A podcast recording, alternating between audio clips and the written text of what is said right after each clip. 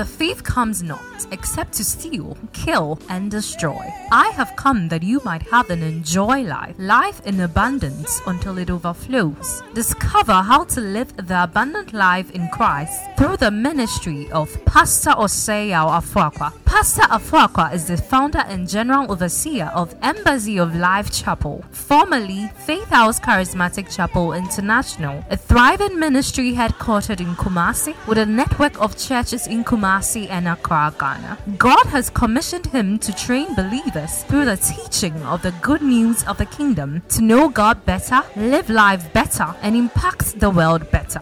Get set for an empowerment that will enable you to live a life of all round victory, success, and limitless prosperity. God bless you as you listen.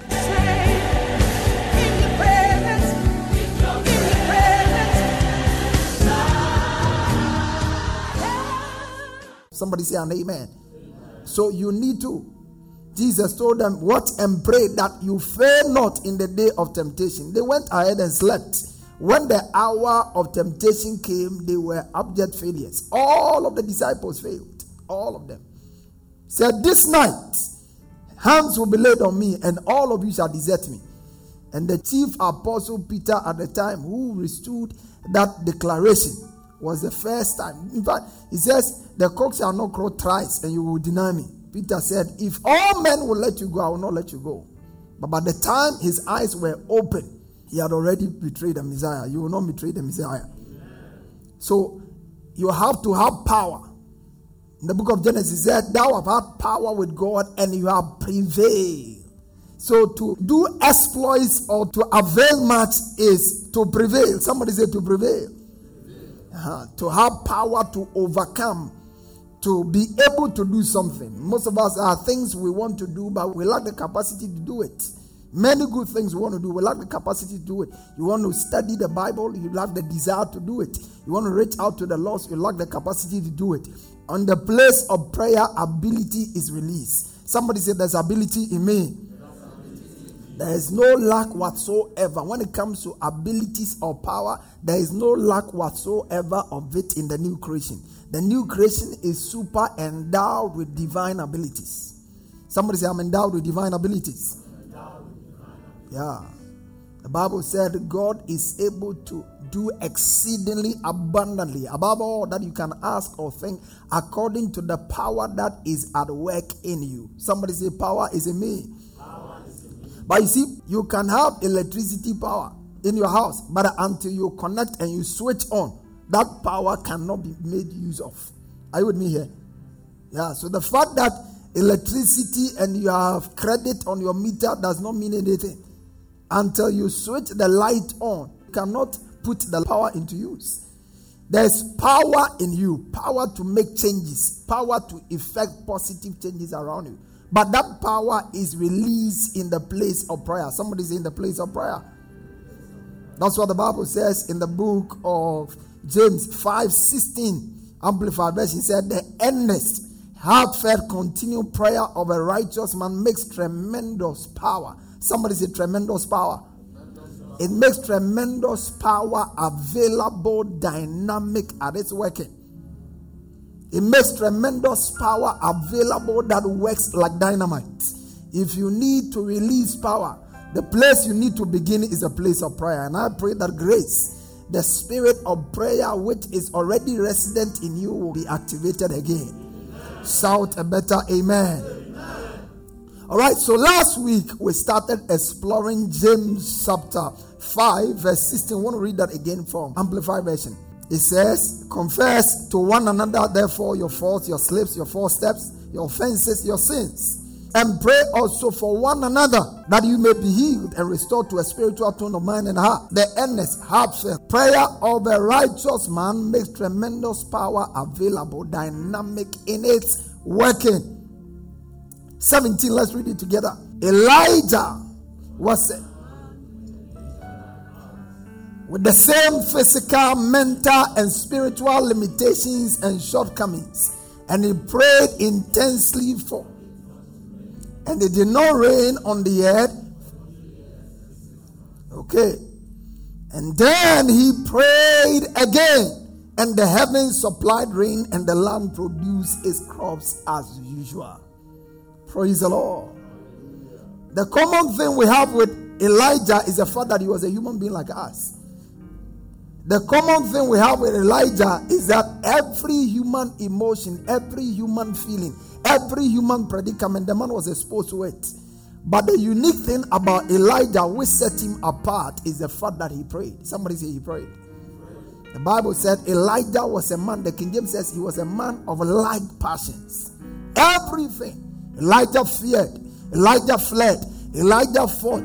But in all of this, there was one thing that set him apart. He was a man devoted to prayer. And in this series, we are exploring men who committed themselves or maximized the place of prayer. That's basically what we are doing because scripture enjoins us to do that. In the book of Romans 15 4, he said, Therefore, for whatsoever things were written aforetime was written for our learning. Somebody says, For my learning. Whatsoever was written aforetime was what? Written for our learning, that we through patience and comfort of the scriptures might find hope. That's why we have the scriptures. So the book or the Bible is our reference point. Somebody says, My reference point. It's my reference point. The Bible is our reference point, is our manual for living. In the book of Hebrews 6:12, he said that you be not slothful, but be followers of them who through faith and patience inherit the promises. So we are to follow those who through faith and patience inherit the promises. That's what we are supposed to do. And so we need to identify such people and then see how we can practically follow them. Somebody say an amen. Basically, that's what we are doing in this series. Last week we introduced Elijah. Somebody say Elijah. Elijah. He was the first man the Bible talks about. It's not like he was the first man who prayed in scripture, but the text we are using mentioned him specifically. He said he was a man with a nature like ours, and he prayed. He prayed, and some things happened. There are things that will never happen until a man prays. Until a man goes on his knees and begin to pray. Some things, some happenings in your family will continue to happen until you settle down to pray. Some things will continue to happen at your place of work until you settle down to pray. Certain patterns which are inappropriate with your status in Christ will continue to go on until you settle down to pray. And I pray that fresh grace for prayer will rest upon somebody in the mighty name of Jesus. I told you last week that we are taking our walk from Genesis. Genesis is the first book of the Bible, and in Genesis, we see prayer beginning there. Genesis simply means beginnings. It's a place where everything began creation began, the word began, man began, everything began in Genesis. And so we want to take our prayer walk, we want to study men of like passions all the way from Genesis. In Genesis, we see a number of prayer like conversations. Somebody say prayer like conversations. Okay, there were conversations in the book of Genesis that looks like prayer. We see God coming to Adam and fellowshipping with him in the cool of the day, asking Adam, Where are you? And Adam said, I heard your voice and I was afraid. Now, that can be seen if we are to define prayer in the most simplistic form as conversation. That can be seen as God talking to man and man talking to God. Are you with me here? So that's why we look at it. And then we also see Cain after God gave a mandate about him. Genesis 4, verse 9 to 15. God said to Cain, Where is your brother? He said, How shall I know? Am I my brother's babysitter. God said, What have you done? The voice of your brother's blood is calling to me from the ground. From now on, you will get nothing but curses from this ground. You'll be driven from this ground that has opened its arms to receive the blood of your murdered brother. You will farm this ground, but it will no longer give you its best. You will be a homeless wanderer on the earth. Cain said to God, My punishment is too much. I can't take it. You see, we said that prayer is conversation with God. Somebody say conversation with God. In this most simplistic form, prayer is not a monologue. It's man talking to God and God talking to man. And we see that between Adam and God, and we see that between Cain and God. And then, of course, there is a certain reference there, which I really don't know what it, it means, but I believe that that set a certain state. A prayer kind of revival began there. Look at Genesis chapter 4, verse 25 to 26. Genesis chapter 5, verse 25, 26. And Adam knew his wife again. And she bare a son and called his name Seth. For God said, For God said she, she had appointed me another seed instead of Abel, whom Cain slain. Now read verse 26 with me. And to Seth, to him also there was born a son, and he called his name Enos. Then to call upon the name of the Lord. Now that is suggestive of a certain prayer like revival taking place there. The moment Enos was born, the Bible said men began to call on God. Men had conversed with God, men had spoken to God earlier, but the moment Enos was born, the Bible said men, some kind of corporate prayer fire began to be born. And then, of course, we go all the way to the patriarch of faith, Abraham. In Genesis, we see Abraham uh, conversing with God in a prayer like manner. In Genesis, we are told that God decides He's going to annihilate the city and the city of Sodom. He's going to visit Sodom with his wrath. And then he says, I have a friend among all people on the planet by the name of Abraham, and I want to confide in him and seek his opinion about it. So God comes to Abraham and says, Abraham, what do you think? You know, I want to really, really deal with the city of Sodom because their, their iniquities and their bad behavior has ascended to me so much. So I want to deal with them. What do you think? Then the Bible says, Abraham began to engage God and he engaged him all the way from 19 to verse 33. They were talking. Abraham will talk, God will talk. Abraham will talk, God will talk until Abraham left it. Praise God. But the first instance where we have more like a detailed account of somebody praying where we all can relate with is Genesis 24. Genesis 24. And I want you to pay close attention from here. Genesis 24. Genesis 24. Genesis 24. Genesis 24, we have a man by the name the, whose name is not clearly identified, but the biblical description gives us an idea who that man is. And we find his prayer in Genesis chapter 24, verse. Let's start from verse 1 and then we'll run through it.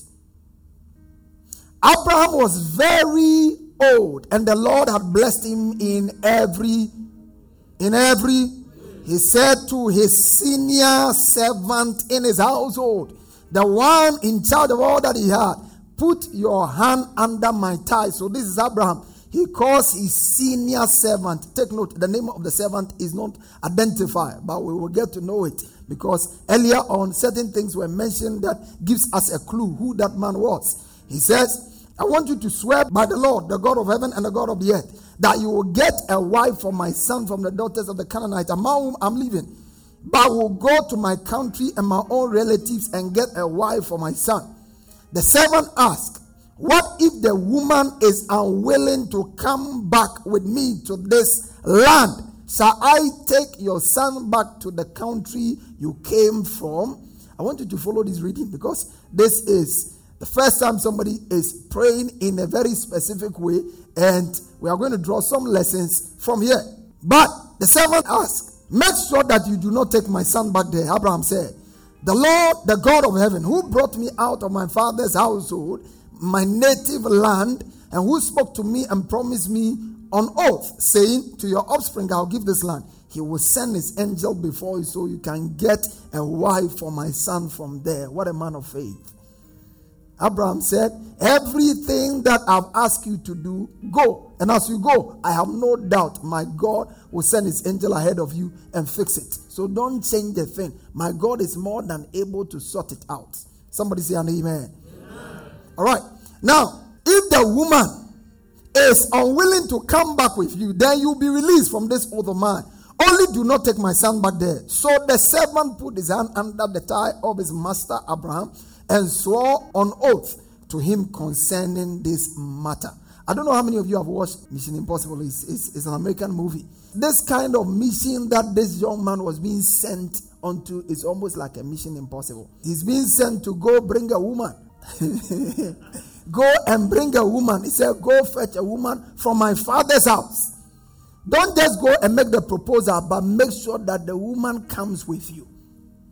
You are going to meet a woman for the first time, and you have to speak to her in such a way that she will follow you. While she's following you, she's coming with the mindset that she's coming to marry.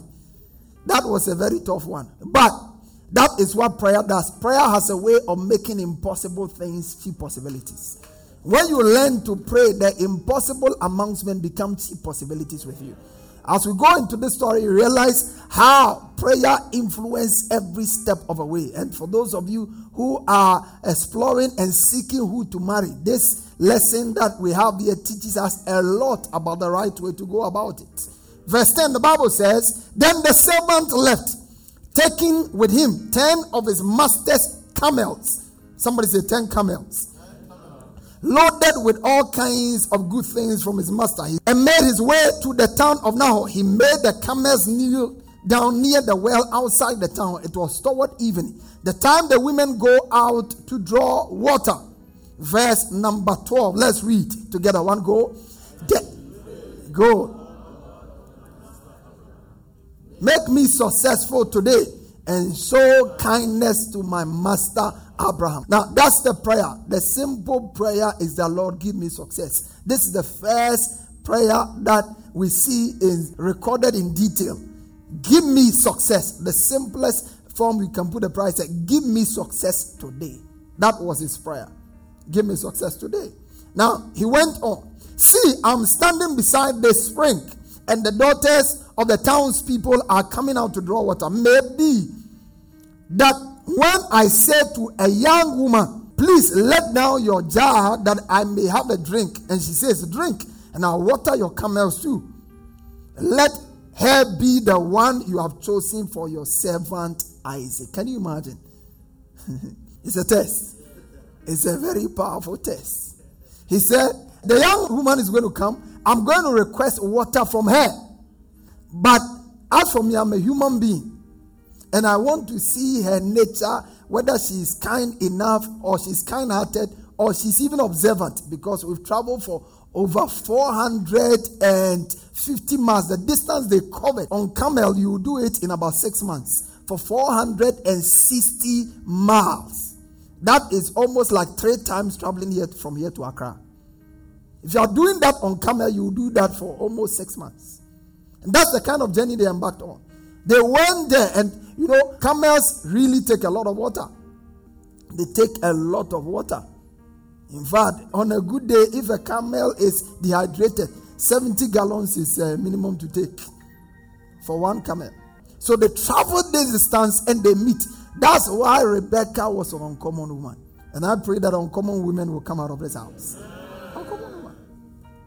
He says, When I ask for the water, if the lady is kind hearted enough to also, by her own volition, offer water to the camels, then I have made a right choice. Now look at that. But this I know you have shown me kindness to my master.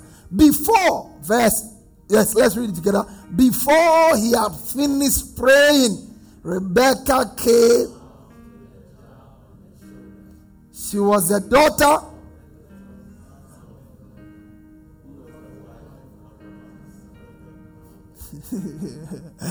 Beautiful.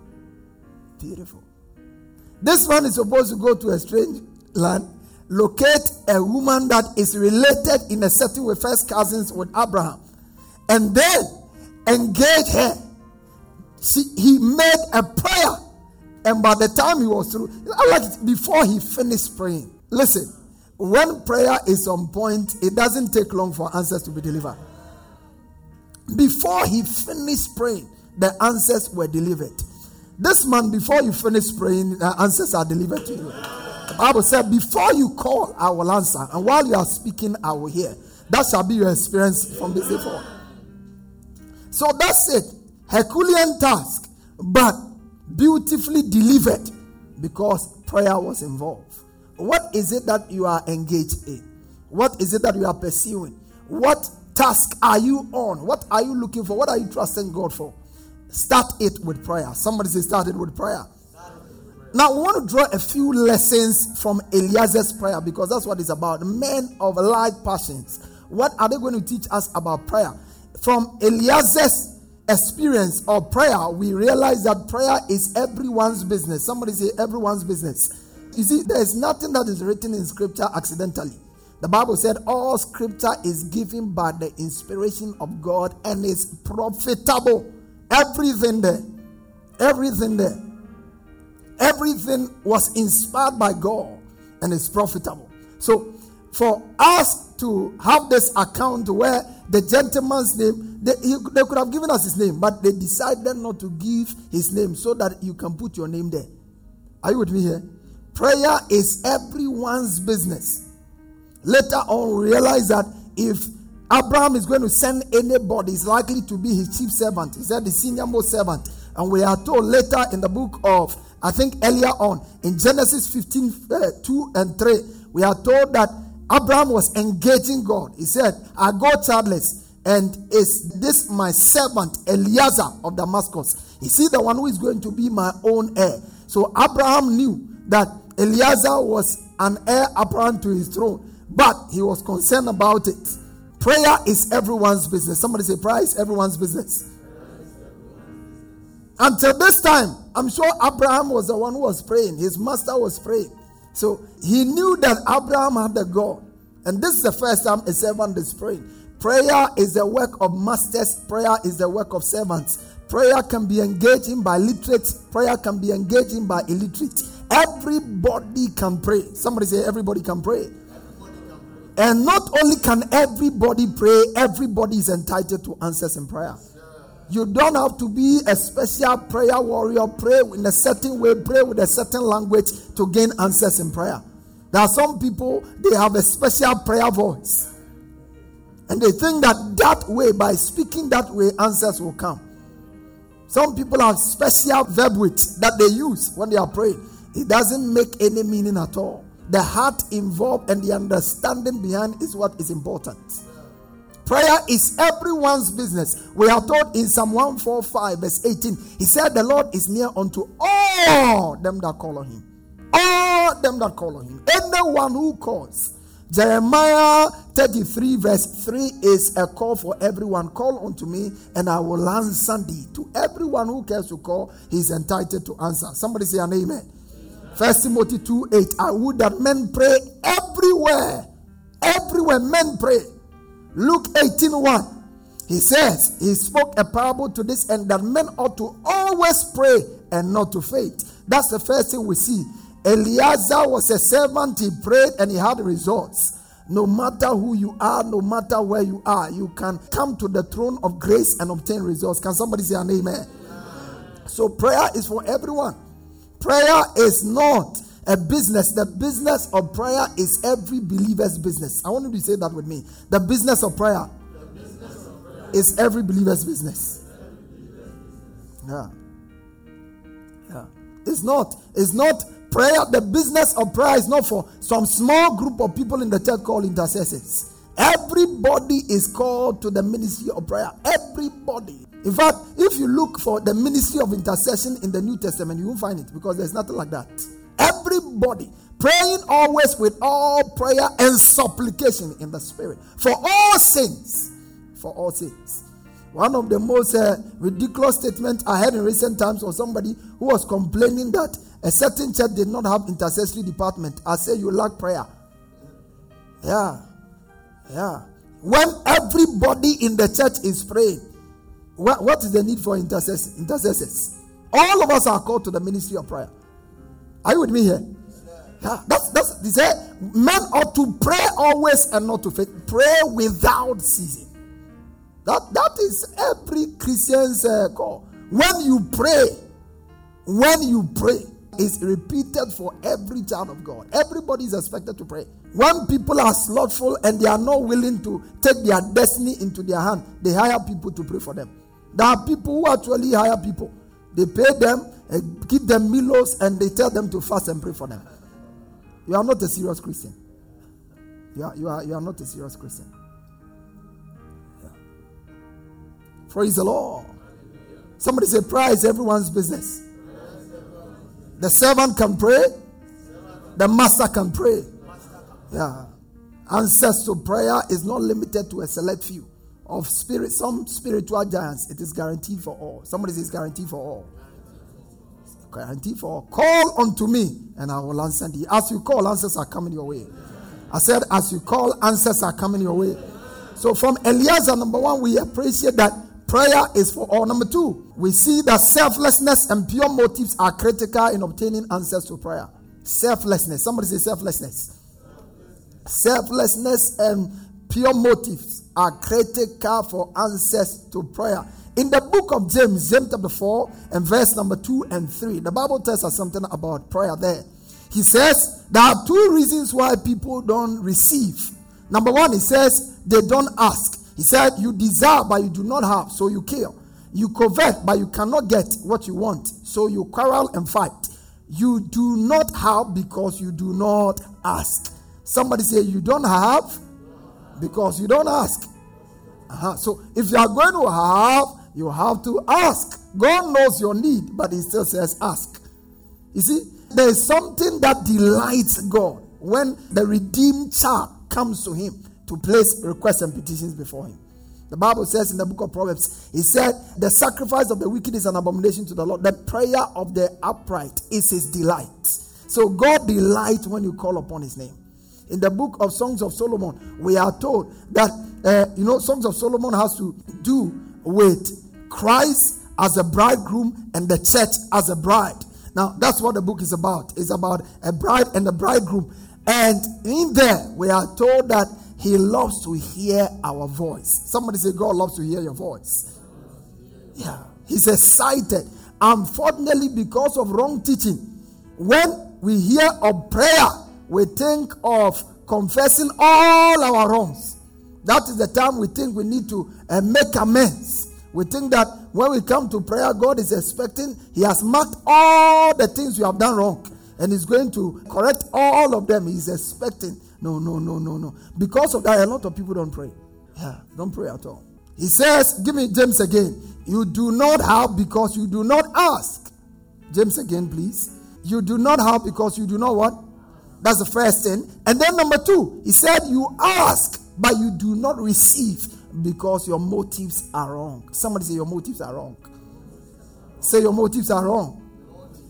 Now, we see that this guy prayed with a very selfless, powerful motive. This guy was going to pray, he's going to look for a bride, not for himself, but for someone. Yeah. When it's time to pray for yourself, how passionate do you pray? The selflessness of Eliezer is seen in the way he prayed. Again, it is also seen in the one he prayed for. Because the one he prayed for was actually the one who was coming to deny him and rob him of taking over from a, a Abraham's throne. Look at Genesis 15, verse 2 and 4 with me. As long as Abraham had no child, Eliezer was heir apparent. Look at what the Bible says. But Abraham says, Sovereign Lord, what can you give me since I remain childless? And the one who inherit my estate is Eliezer of who? Damascus. Damascus. This was Abraham's senior servant. And Abraham said, You have given me no children, so a servant in my household will be my heir. Now, so if this man Isaac is out of the page, this young man called Eliezer is the ultimate.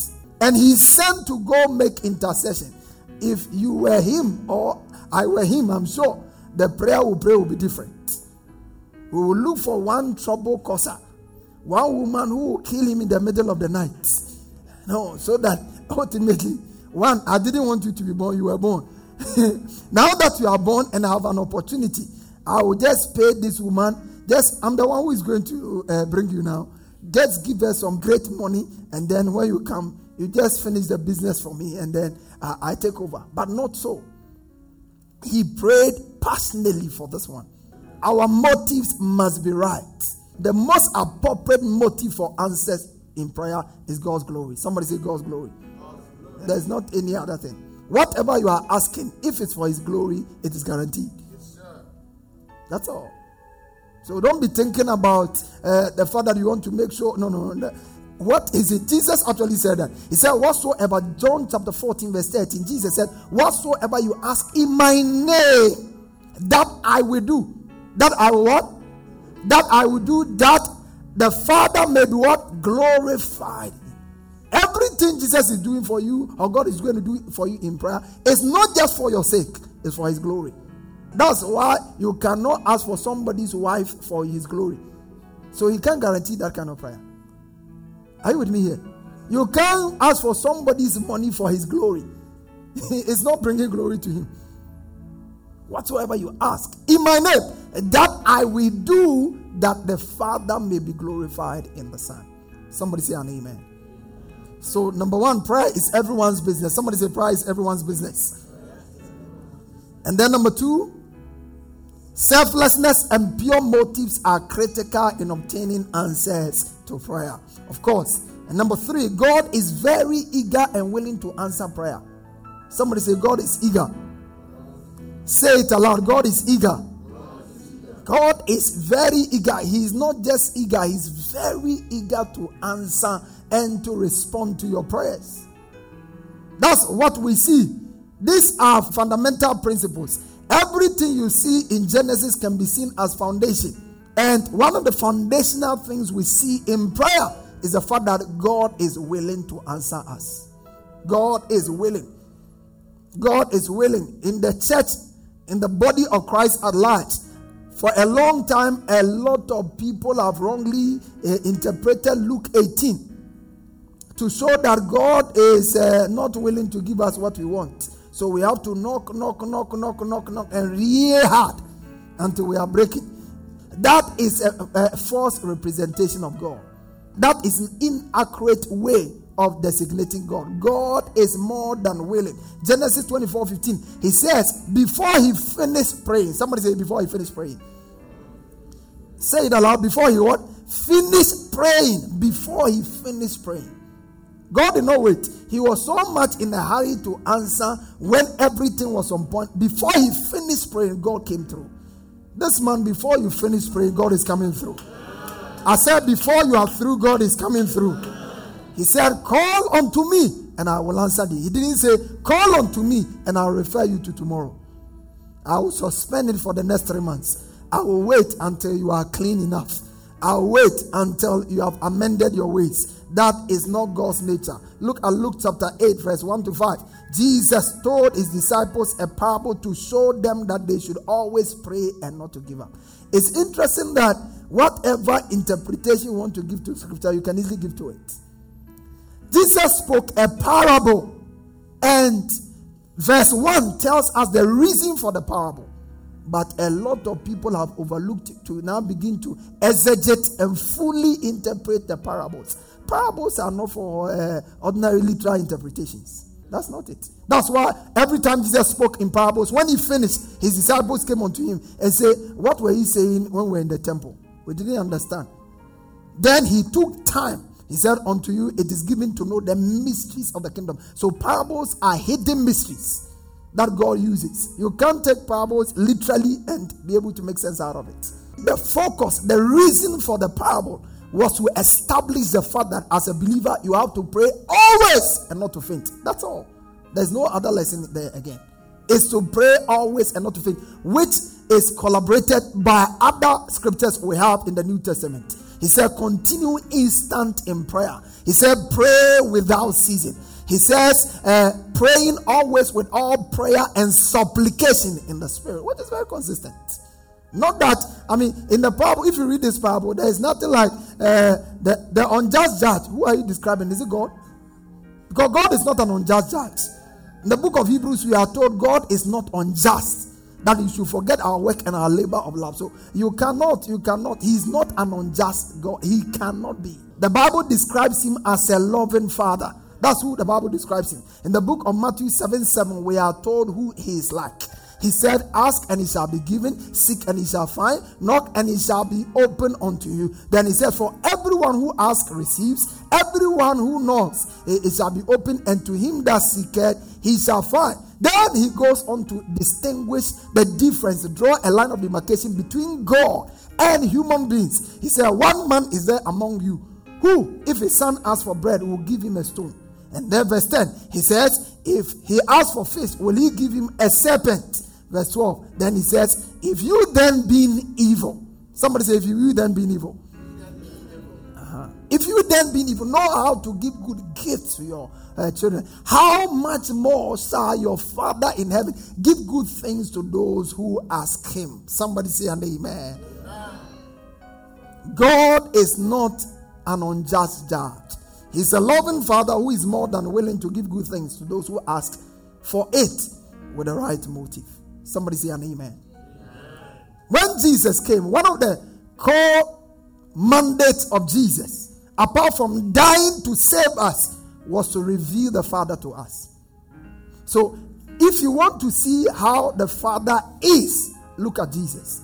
In the book of John 14, verse 8 to 9, the Bible said, Philip went to him and said, Show as the Father, and it will be sufficient for us. Jesus said, Have I been with you all this while, and you are asking, Show us the Father? If you have seen me, you have seen the Father. And if you saw Jesus, you realize that Jesus was very willing to meet the needs of people. One day, in the book of Luke, chapter 5, verse 12 to 13, a man went to him, Luke chapter 5, verse 12 to 13. A man went to him, a leper, and he said, If you, will, you are willing, let me be cleansed. Jesus said, He said, If you are willing, you can make me clean. Look at verse 13. He, did he say, uh, I, am not willing? You, you don't qualify for it. The Bible says he touched him and said, I am willing. Somebody say, I am willing. I am willing. Every time, you see, the reason why some people don't pray is because they have not got a revelation of God's willingness to meet their needs. Listen, God is more willing to hear you and respond to you much more than you are willing to pray. God's willingness to hear you and to respond to you. Now, you can't go through scripture without seeing that.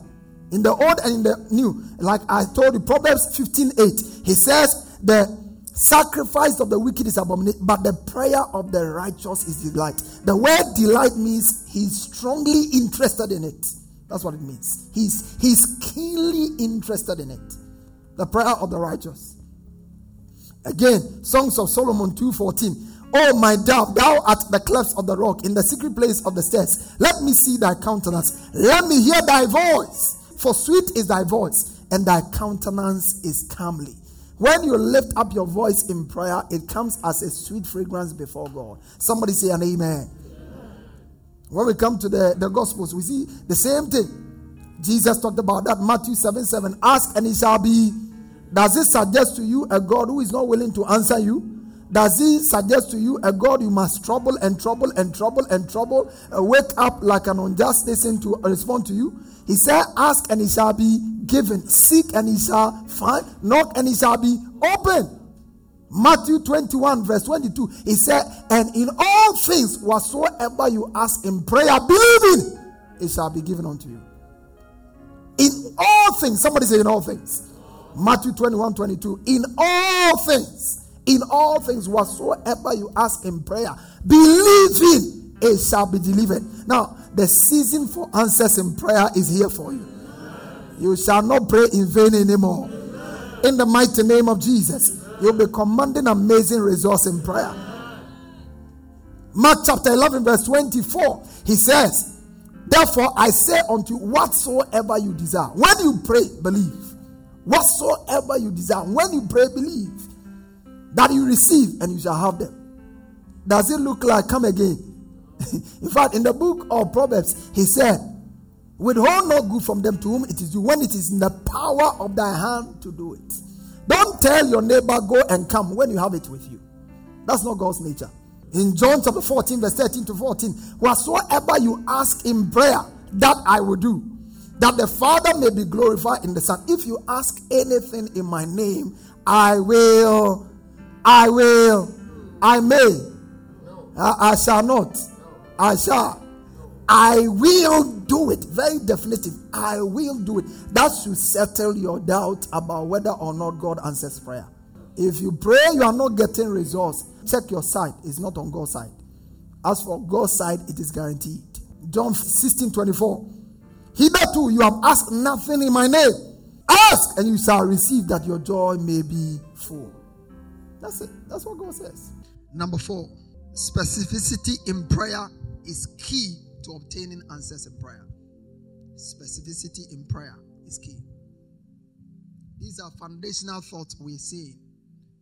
Specificity in prayer is key to obtaining answers in prayer. We see that.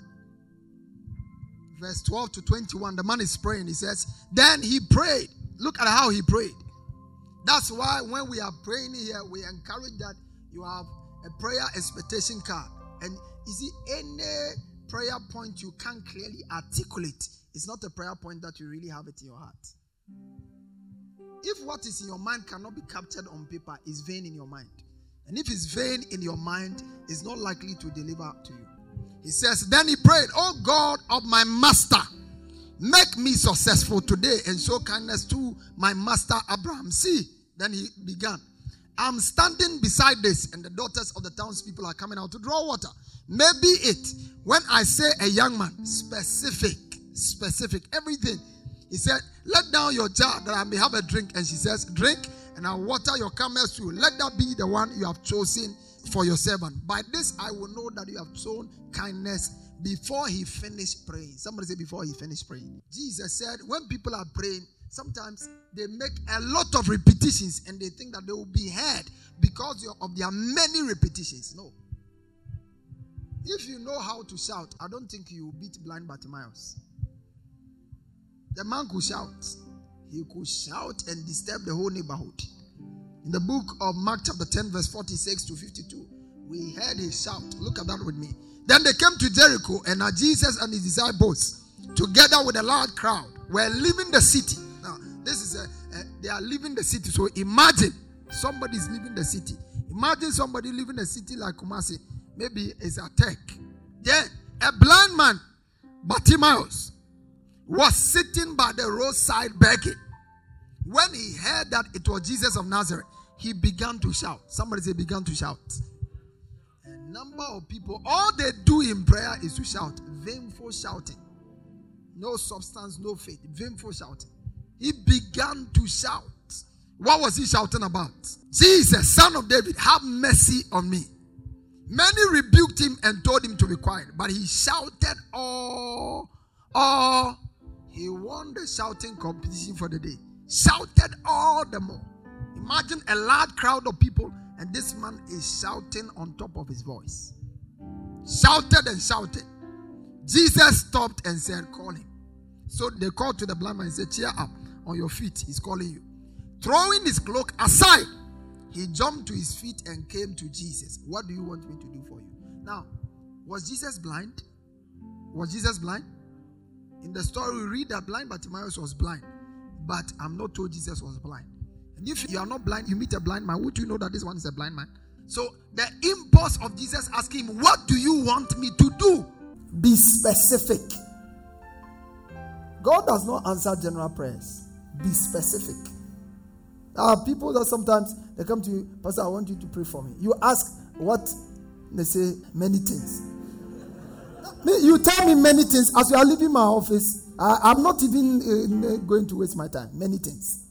You have to. He said, What do you want? The blind man was blind, obviously blind by all standards. Jesus said, What do you want me to do for you? Because he may, he may want money. It's not every blind man who wants to see. No, no, no. It's not every blind man who wants to see. When Peter and James were going to the temple, was there not a man sitting by the beautiful gate begging? He was begging for money. He didn't care about, he was not concerned about ever walking. As long as they will carry him on their shoulders and drop him there, he was fine. That's all. He was begging for money. It's not everybody who wants to get well. Do you want to be well?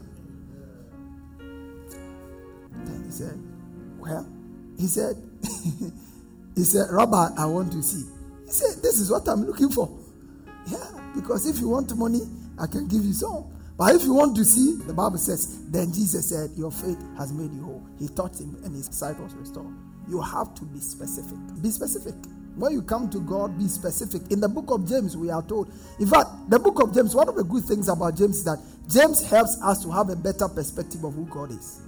James gives us a picture of God's nature. He said, Every good and perfect gift cometh from God. So those who have been ascribing good, uh, Job, God giveth and God taketh.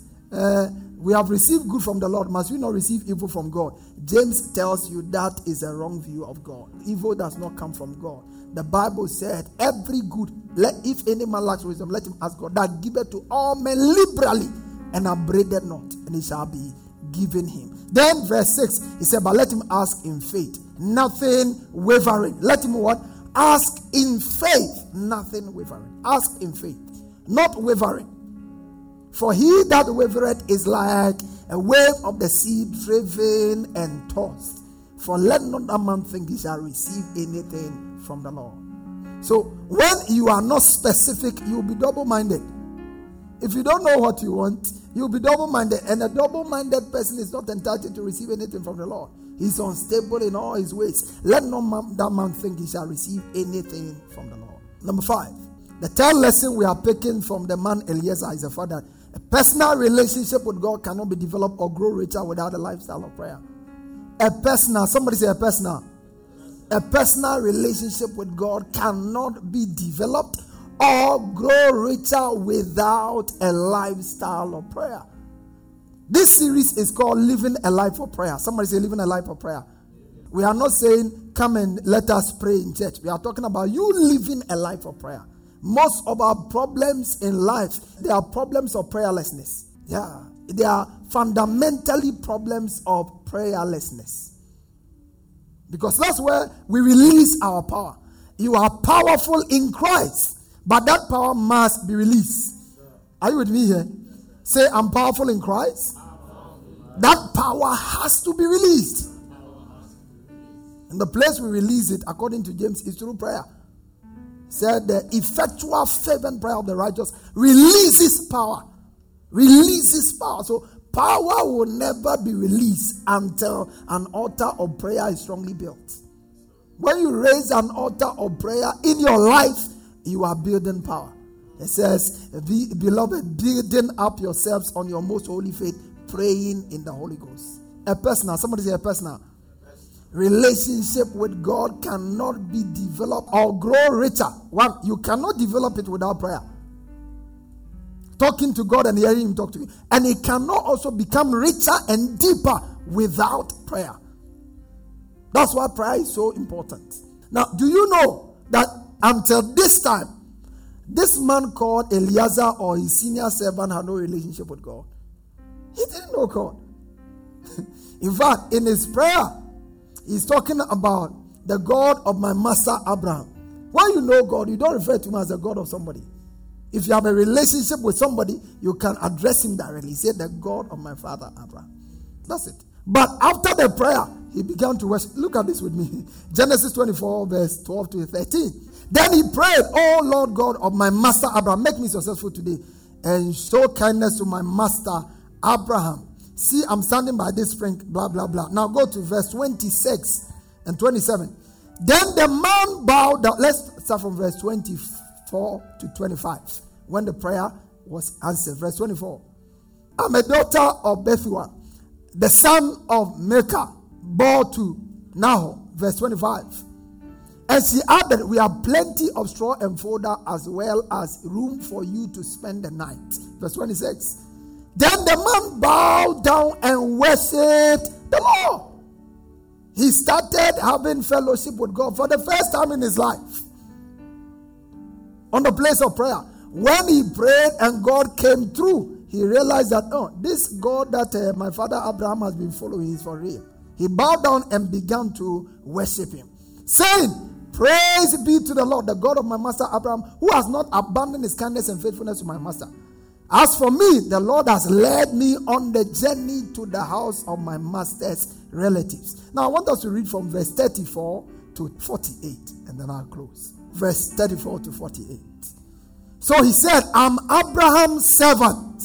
The Lord has blessed my master abundantly, and he has become wealthy.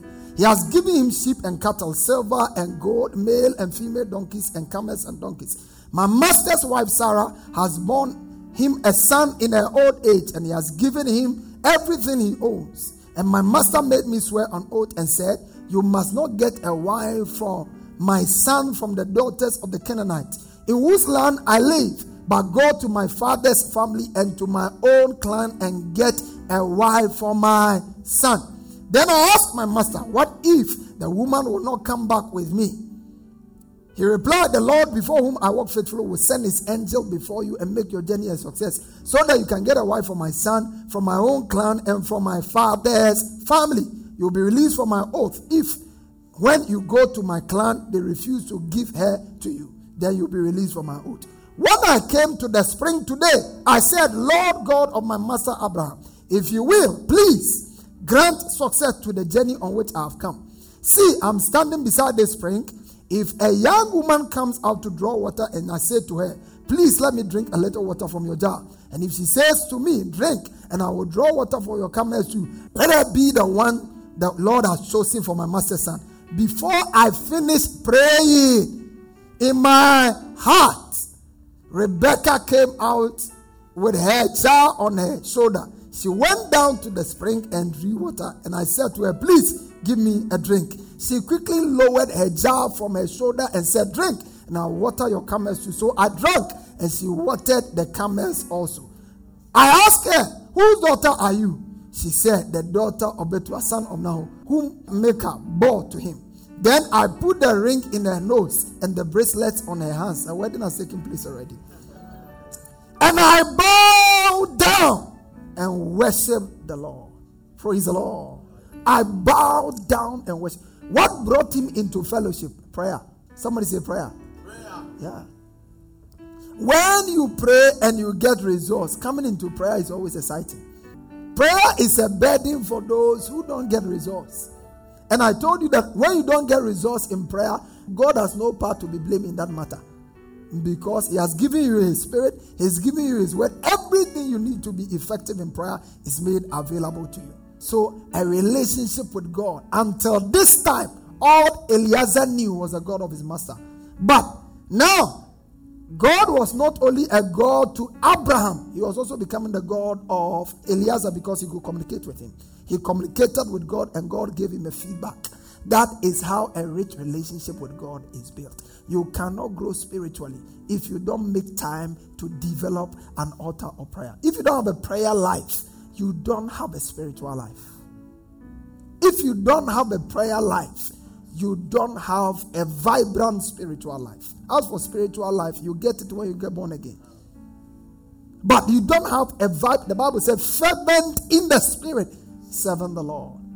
It is prayer fire that gives birth to spiritual fervency. When you are fervent in prayer, you'll be fervent in the spirit. Beginning from tonight, you will be restless until you are praying. In the middle of the night, no matter how tired you are, the Holy Spirit will wake you up to pray. In the mighty name of Jesus. And you'll be getting amazing results in prayer. In the mighty name of Jesus. Open your mouth and begin to speak to God.